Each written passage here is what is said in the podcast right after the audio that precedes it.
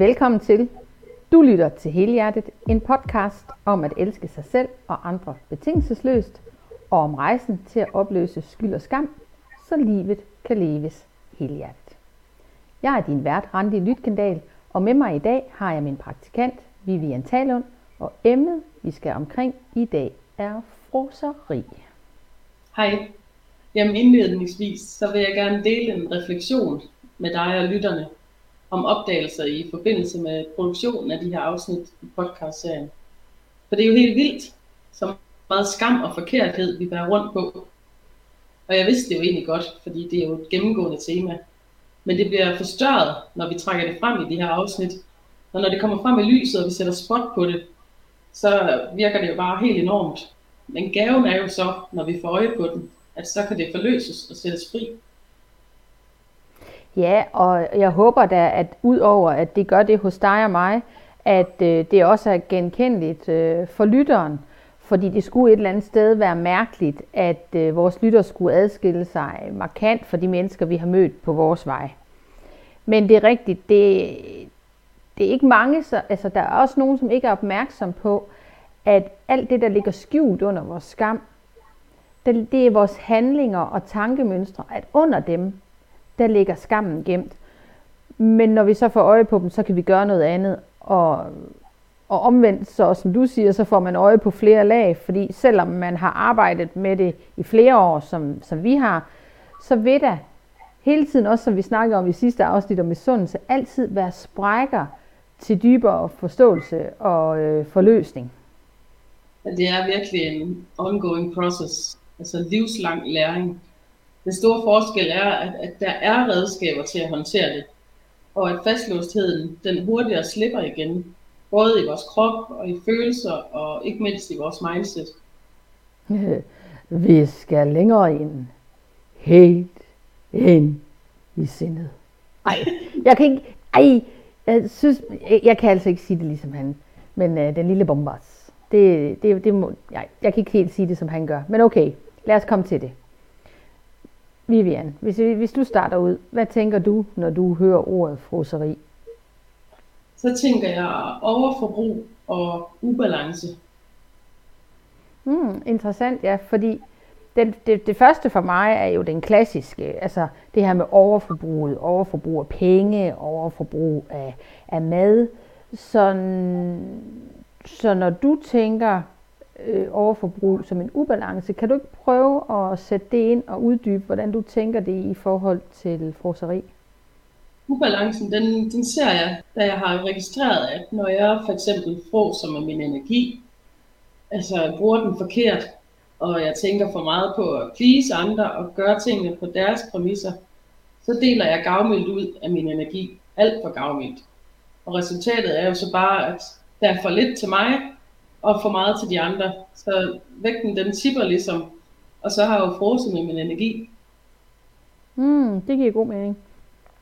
Også fordi det her med, som vi snakkede om, eller har snakket om i forhold til skyld og skam, så kan vi i vores bestræbelse på, altså på ikke at fremstå nærig, som for mig er det modsatte af fros, så bliver den gavmildhed, du nævner, den her persona, som man bruger inden for skyggeverdenen, men den her maske, som du ligesom viser verden med, at de ikke skal opdage, at man også er egoistisk. Fordi vi er alt, vi er det ikke hele tiden.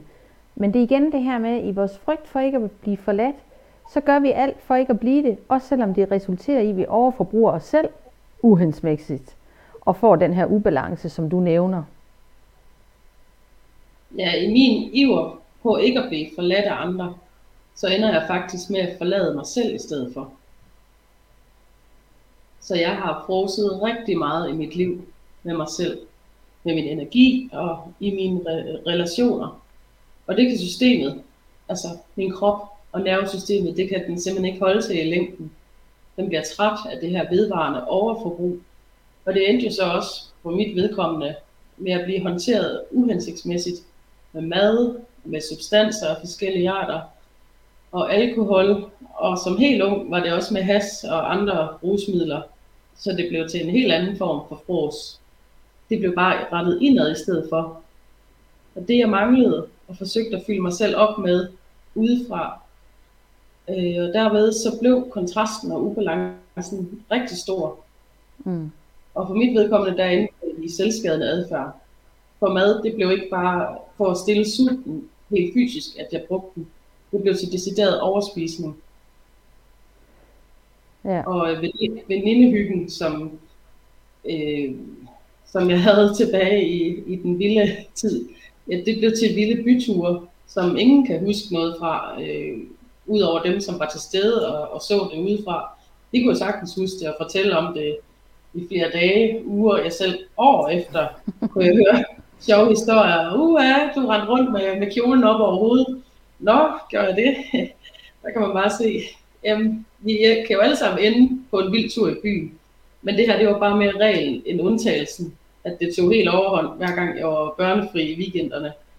Men det var jo en flugt for at undgå at være med mig selv.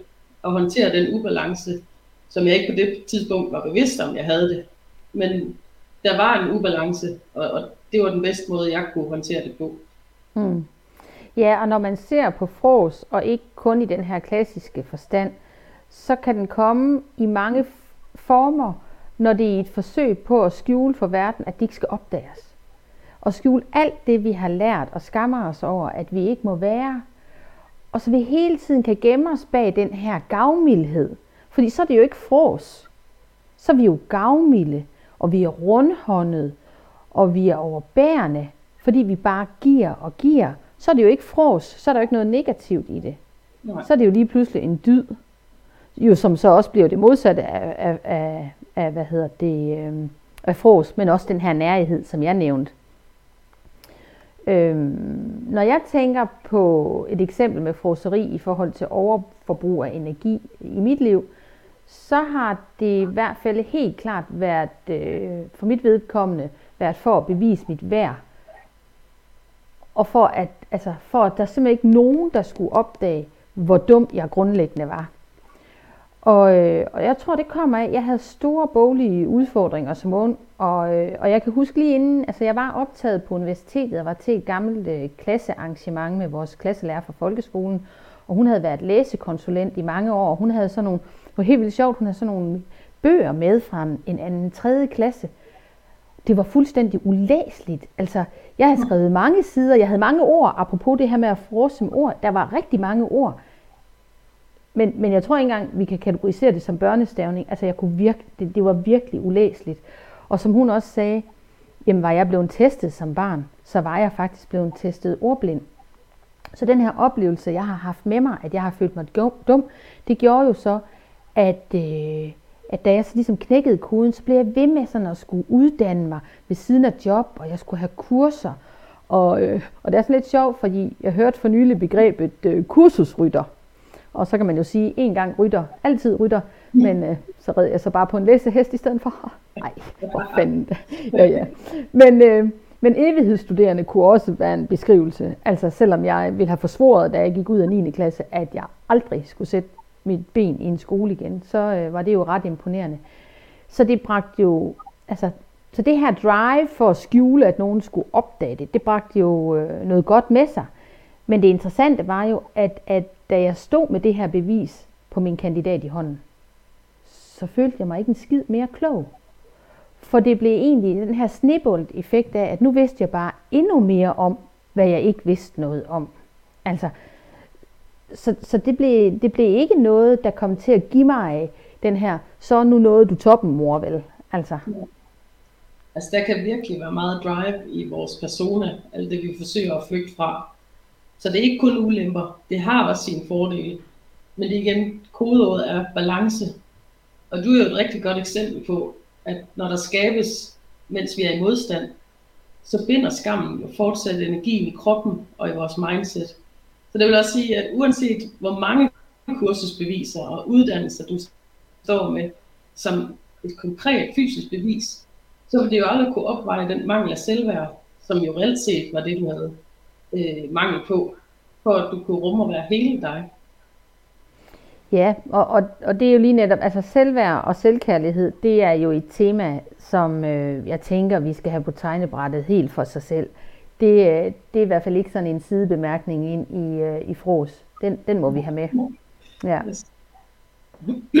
undskyld, og ligesom du forsøgte at fylde dit selvværd op med uddannelse, så havde jeg så en periode, hvor jeg gik i en anden retning. Jeg søgte også at blive fyldt op med kærlighed, men det var så bare på en anden måde. Øh, og der frosede jeg virkelig, både med min tid og min energi og min krop. Hele tiden være gavmild og give så meget af mig selv. Og så bare for at have følelsen af at sidde og, og være blevet brugt bagefter. For i, i min iver på at blive bekræftet af andre i at føle mig god nok og være at elske, så opdagede jeg ikke, at jeg, jeg faktisk gav mere af mig selv, end jeg reelt havde at give af. Og når jeg ser tilbage, så tænker jeg, hvad ja, et eller andet grimt ord, lavede jeg dog med den og den. For mm. det er jo mm. først i bagklodskabens lys, at jeg kan se det klart, at der var en læring for mig at hente der, at jeg ikke skal fyldes op af noget udefra, fordi det er et uendelighedsarbejde. Ja, der er rigtig, altså der er meget læring at hente, når vi tør at kigge på det, og være ærlige over for os selv. Øh, og turde opdage, hvad det er, vi prøver at skjule. Fordi som øh, den amerikanske skamforsker Brené Brown hun påpeger, så kan du ikke være modig uden at være sårbar. De, de er hinandens forudsætninger, så vi bliver nødt til at tage den her skrøbelighed ind, hvis vi også gerne vil det andet og ture og stille os derud, hvor vi bliver set som hele. Nemlig.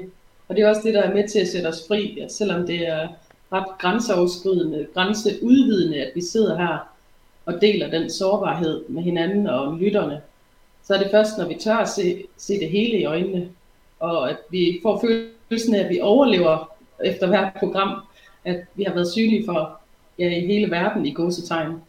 Og så kan det så forhåbentlig skabe en vej for lytteren også til at se på hele sig selv med nænsomme øjne. Ja, fordi man kan sige, at øh, lige netop det her med, at, at som du siger, nu tager vi fat i det, og vi overlever og gør det. Og der er det jo vigtigt, at lytteren ved, at vi sidder jo ikke og tager fat i noget, som vi ikke har haft kigget på i vores liv, respektive liv, 999 andre tusind gange. Så det, så det er jo ikke fordi, vi sidder og, og når så breaker vi lige noget op her. Men der tager nogle lag i det, når det stiller ud, og det lige pludselig bliver nogle andre, man ikke kender, der hører det. Fordi, ja, alt det vi gør bevidst, men så også der, hvor det bliver rigtig interessant, især ubevidst, der er der en logik bag. Også selvom det kan virke enormt ulogisk og dumt for omgivelserne. Og faktisk, når vi opdager det, så kan man også nogle gange tænke selv, hvad fanden var det, vi havde gang i? Altså, hvad skete der lige der? Men som Vivian, du nævnte lige før, at du også tænker, at, at det her med at frose med, trid, med tid, altså så udover, nu har vi snakket energi og de her klassiske, som folk de forbinder, dem har vi ikke rørt så meget ved. Øh, men, men, men så tænker jeg, at vi skal prøve at tage fat i det her med tiden. Oh my gosh. Jamen, du taler jo rent faktisk lige nu til dronningen af overspringshandlinger. Hvad jeg ikke har brugt af tid på at lave ingenting. Jeg ved godt, der er et ordsprog, der hedder The time you enjoyed wasting isn't wasted. Så det her med, at der er en mening med det, at jeg har overbrugt, overforbrugt mig selv så meget i tidernes løb, at så har jeg haft brug for at lade op med at lave nærmest ingenting. Mm.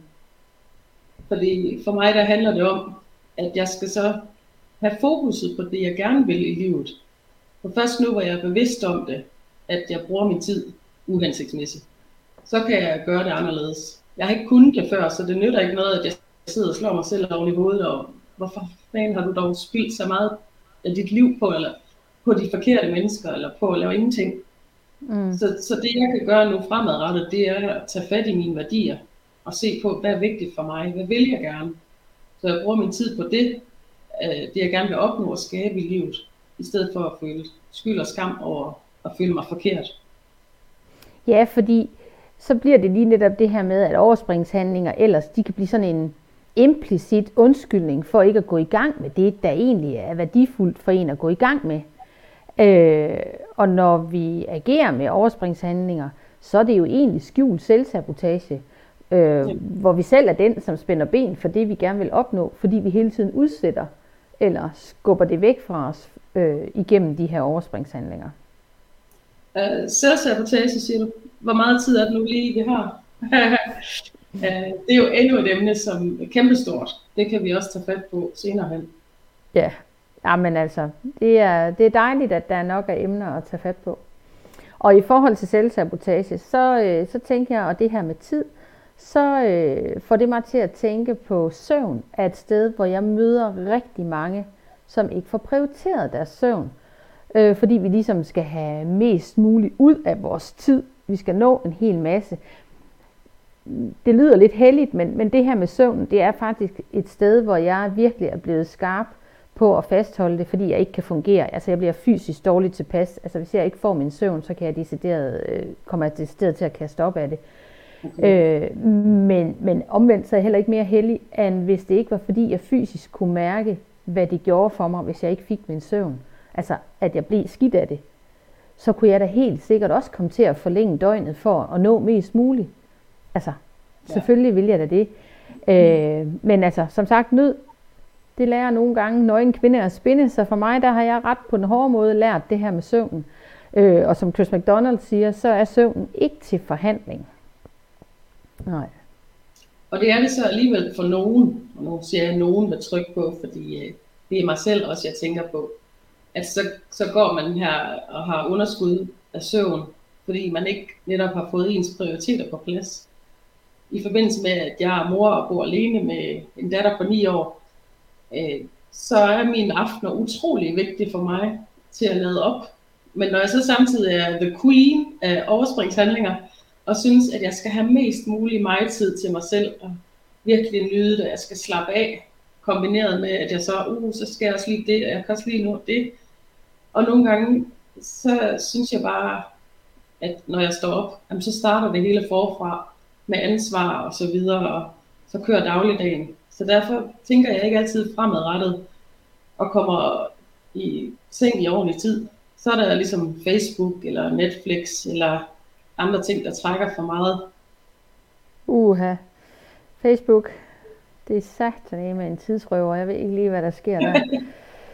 Mig, der aldrig skulle på Facebook, det, det der skete ja. noget der. Ja. ja. Og det der med at, at tage tid til sig selv som forældre, det kan næsten føles som noget, man skal stjæle sig til. Øh, nu har jeg jo øh, arbejdet med rigtig mange øh, familier, som, hvor man har ADHD og autisme indover med børn, der har haft det svært, og vores egen børn har også virkelig slidt i det, da de var øh, mindre. Så jeg kan virkelig genkende den her med, at hvis man både skal være en omsorgsfuld mor, og mine børn, de skal have den her støtte og opbakning, når de bøvler, at, at så er der bare ikke tid nok i døgnet. Altså balancen, den helt vildt nem tippes. Fordi at, at opmærksomheden blev mere på børnenes behov end os voksne. Og, øh, og hvordan er det, man siger, når hun, hvordan er det med, når så bides, øh, kan du huske det ordsprog? Åh oh, nej, den er ikke lige så stærk i, desværre. Et eller andet, men altså, det der med, at så kommer der rigtig mange konflikter, når der ikke er overskud. Så, ja. så, så kommer der flere konflikter ind. Og, øh, og, og det er jo igennem, altså også det her med arbejdet, at, at, at få taget fat i den viden ind i, at det er vigtigt, at vi finder den her balance mellem energi og tid. For hvis vi voksne ikke har tid sammen, så brænder vi vores energi og samhørighed op af praktiske øh, gøremål og logistik af møder. Øh, og, og hos os, der, der blev det sådan, og det er også noget, jeg har anbefalet øh, alle forældre, det er at sige, to gange om året som minimum, der skal man afsted på en forlænget weekend med voksentid, og det skal være med god samvittighed. Fordi hvis du, hvis du så tager afsted, og du egentlig er låst i modstand over at være afsted, så kan du jo ikke nyde at skabe en samhørighed, hvis, hvis det er bundet op af mega dårlig samvittighed. Wow. Øh, og så skulle vi på, vi havde så faktisk lidt en luksus et år, vi skulle til London, og børnene ville, de har været sådan forholdsvis øh, små teenager og sådan, og de ville jo helt vildt gerne med, og er jo sådan lidt, kan I da virkelig finde på at tage afsted til London uden os? og så kiggede jeg på ham, og så sagde jeg, ja, og ved du hvad? Far og mig, vi skal holde i hånd, og vi skal kysse, og vi skal kramme i vildskab, og kigge hinanden dybt i øjnene, og han rullede simpelthen sådan, at han bare sådan tænkte, oh my god, de her mærkelige, øh, mærkelige forældre. Ja. Men det blev simpelthen så vigtigt, at vi kom afsted, fordi det var det, der gjorde, jamen, så var der noget at trække af igen, fordi så fik vi lige, øh, og det var sådan helt klassisk, næsten det første øh, halve døgn, vi var sammen, der var sådan lidt, Gud, hvem er du? Altså fordi det bare var gået op i praktiske gøremål, ikke også? Ja. Øh, ja. Så det er vigtigt, at, at vi gør det, men at vi ikke har modstanden med os. Fordi så, så kan vi sgu lige så godt lade være. Men øh, nu havde vi jo lidt en luksus i, at vi er to. Og jeg har også mødt det før i forbindelse med familier, som har været udsat øh, eller været, øh, været udfordret. Hvor nogle gange, når vi starter på nogle kurser, så kommer ene forældrene, og så siger de, ej, hvor er det træls, at man er alene om det. Og så finder de ud af, åh, hvor er det bøvlet, alle de der konflikter, man skal have løst, når man er to. At, øh, at, at der er ikke altid et enten eller på, om det er godt eller skidt at være en eller to, når, øh, når man skal have tid og energi til at gå op. Men hvad gør du, Vivian, for at få balance? Fordi du er jo alene mor. Ja, altså det er jo rigtigt, som du siger, at nogle gange kan man godt synes, at det er også skide irriterende, at, at jeg er alene om det hele, men omvendt, så føler jeg også en kæmpe samhørighed med min datter, og nyder alt det, vi så har sammen, som er helt specielt. Mm. Men det med at finde balancen i at skaffe mig tid, det er en af de steder, jeg virkelig tumler stadigvæk. Fordi det er vigtigt for mig, at min datter, hun er jo nummer et og mit lys i mit liv. Så hun skal jo have al den støtte og omsorg og al den kærlighed, hun har brug for. Og samtidig så ved jeg godt, at jamen, hos hende, der er jeg hendes nummer et. Så hvis jeg brænder mit lys i begge ender, og ikke passer på mig selv, så går det ud over os begge to. Så her øver jeg mig i at bede om hjælp, øh, hvis jeg har brug for hjælp til et eller andet, for at få hverdagen til at hænge sammen. Og så få planlagt min dag så godt, som jeg nu kan. Og så, så skal den altså helst indeholde både en form for motion, om det så er en gåtur eller yoga, og meditation eller hypnose. Fordi mm. det er ligesom der, jeg finder ind til, til mig igen. Ja, og, øh, og der tænker jeg, at det her med at bede om hjælp, det kan være ganske øh, svært, altså siger hunden selv, øh, når man gerne vil øh, fremstå stærk.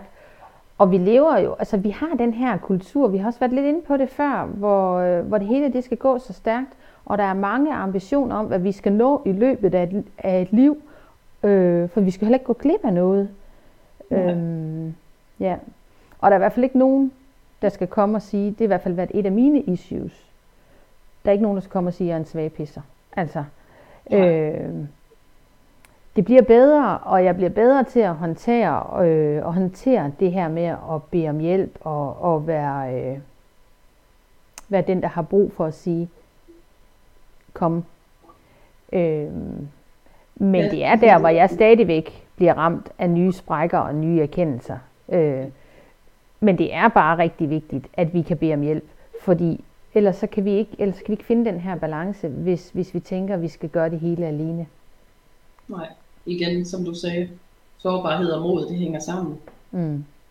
Og nu har vi så talt om mål, og hvordan overspringshandlinger de kan blive benspænd for, at vi opnår det, vi faktisk gerne vil og drømmer om.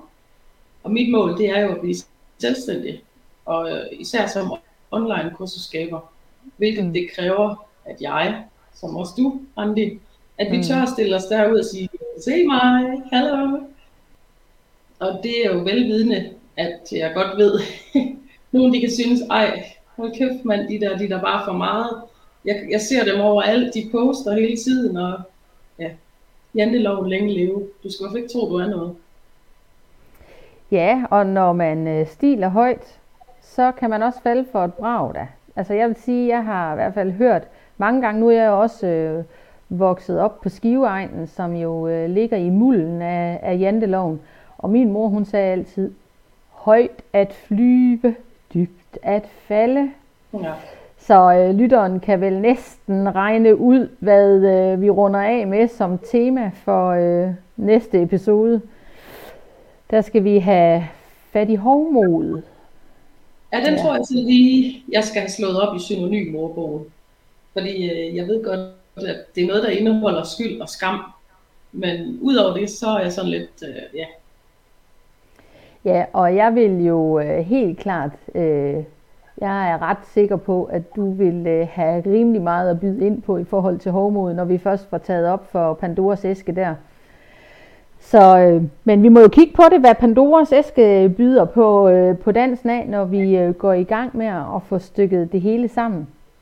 Fordi vi har taget fat i mange af tingene før, som vi nem, lige nævnte om. Så vi glæder os til at dele det med jer, eller noget. Jeg kan i hvert fald godt mærke, at den her med hovmod, den, øh, det er en af dem, som er lidt min brændende platform øh, i forhold til at, øh, at få delt med verden. Ja, det er spændende.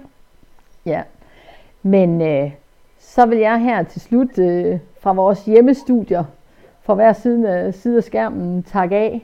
Og øh, igen, Vivian, tusind tak for, at du holder ved og går vejen sammen med mig og lytterne.